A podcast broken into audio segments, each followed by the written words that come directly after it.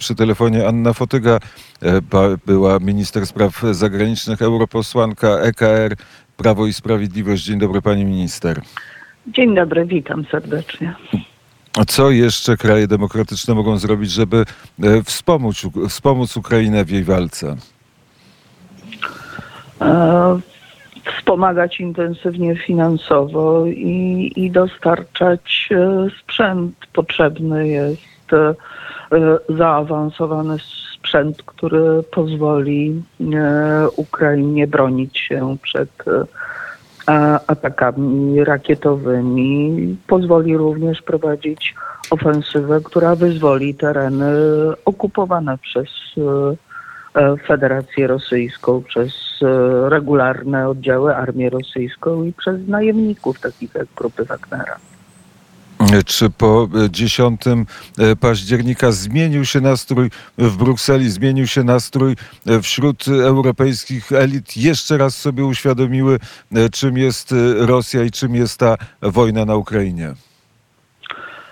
Znaczy nie ma wątpliwości, że, że uświadomienie następuje, no ale nadal widzimy po pierwsze w, na e, arenie międzynarodowej, jeżeli weźmiemy pod uwagę system Narodów Zjednoczonych, no to jest jednak wyraźny podział na Zachód i nie Zachód, czyli kolektywny Zachód i nie Zachód. Kolektywny Zachód, który zachowuje no, stosunkowo dużą solidarność i jedność, chociaż są różnice ogromne w postrzeganiu.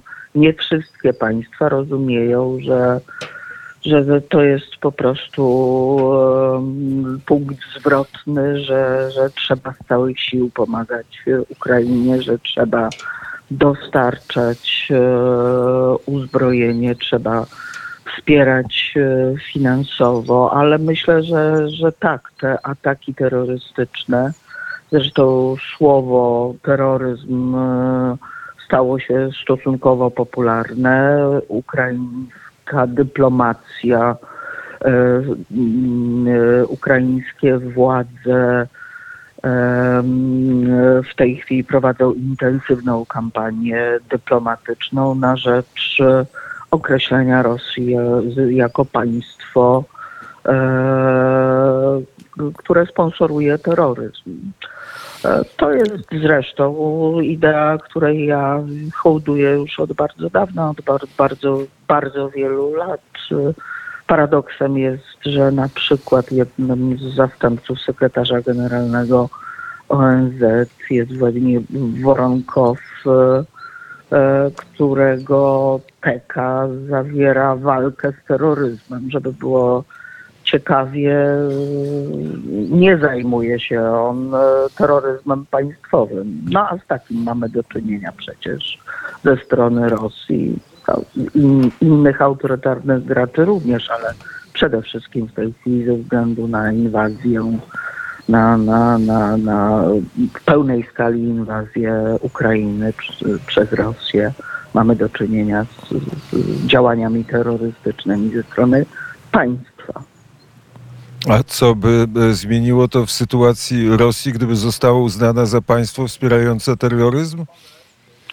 E, No, po pierwsze, trochę inaczej należałoby podejść do reżimu sankcyjnego, przestać się gimnastykować, e, e, co będzie służyło gospodarczo społeczeństwom, a co nie będzie służyło i co, co, co wolny świat przełknie, a co nie przełknie w postaci sankcji wobec Rosji tylko, tylko no, to oznacza już po prostu znacznie poważniejsze podejście niż do tej pory, chociaż e, rzeczywiście sankcje, które nakładane są na Rosję, e, są sankcjami bezprecedensowymi. One, one faktycznie mają szeroki, coraz szerszy zasięg i długofalowo będą bardzo oddziaływały na, na potencjał rosyjski, ale to wszystko za mało.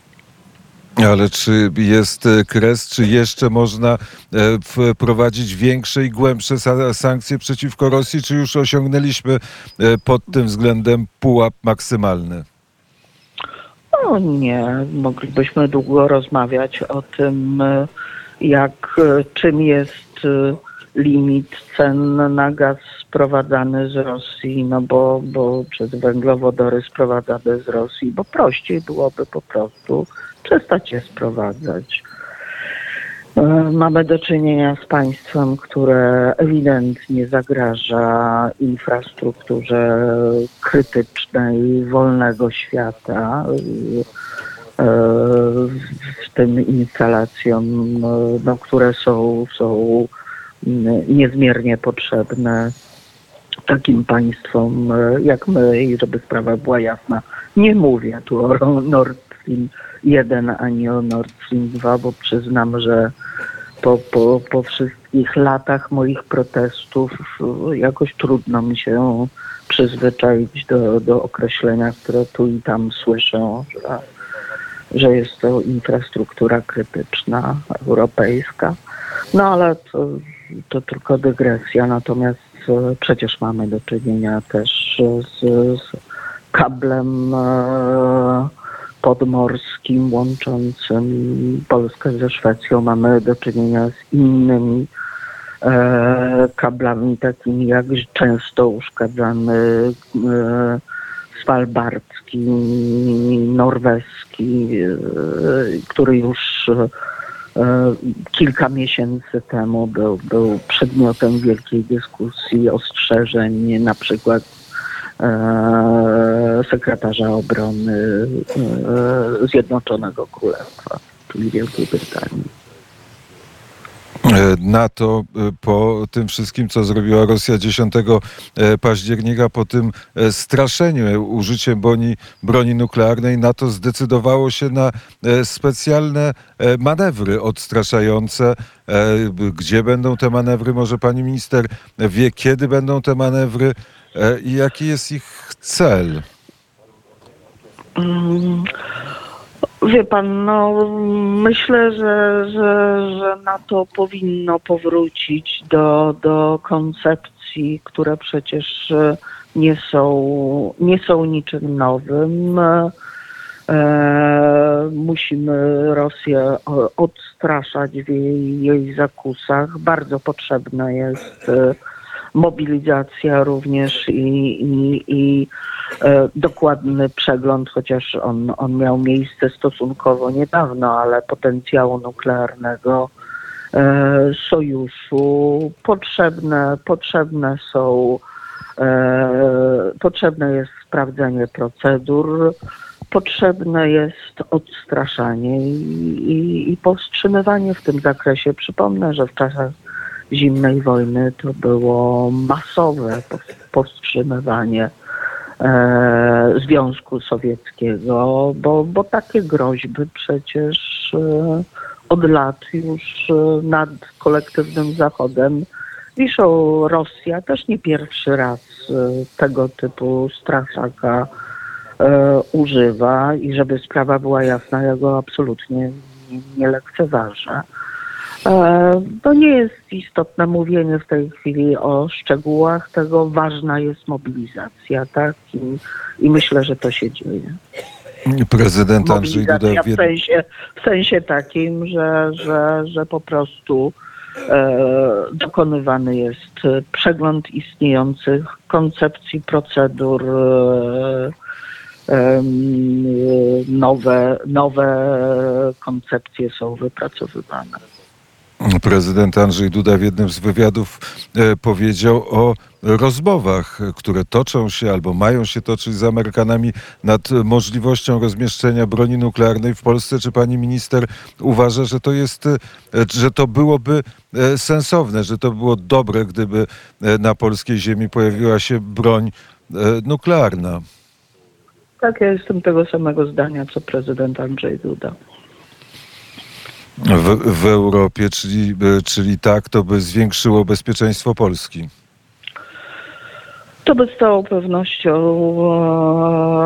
e, zwiększyło nasz no, odstra- odstraszanie Federacji Rosyjskiej od, od tego typu zakusów. E, No, ja gościłam seminarium niedawno w Brukseli z, z znanymi, wybitnymi ekspertami, w tym, w tym e, Juri Felsztyński. Wśród, w tym gronie się, się e, znajdował, który przedstawiał całkiem interesujące e, teorie i przyznam, że, że takie, które wydają mi się dosyć prawdopodobne. Federacja Rosyjska oczywiście przez cały system sojuszy ma, ma też e, sporą umiejętność e, prowadzenia takiej gry, a to Białorusią, a to Kadyrowem, a to e, Prigozinem.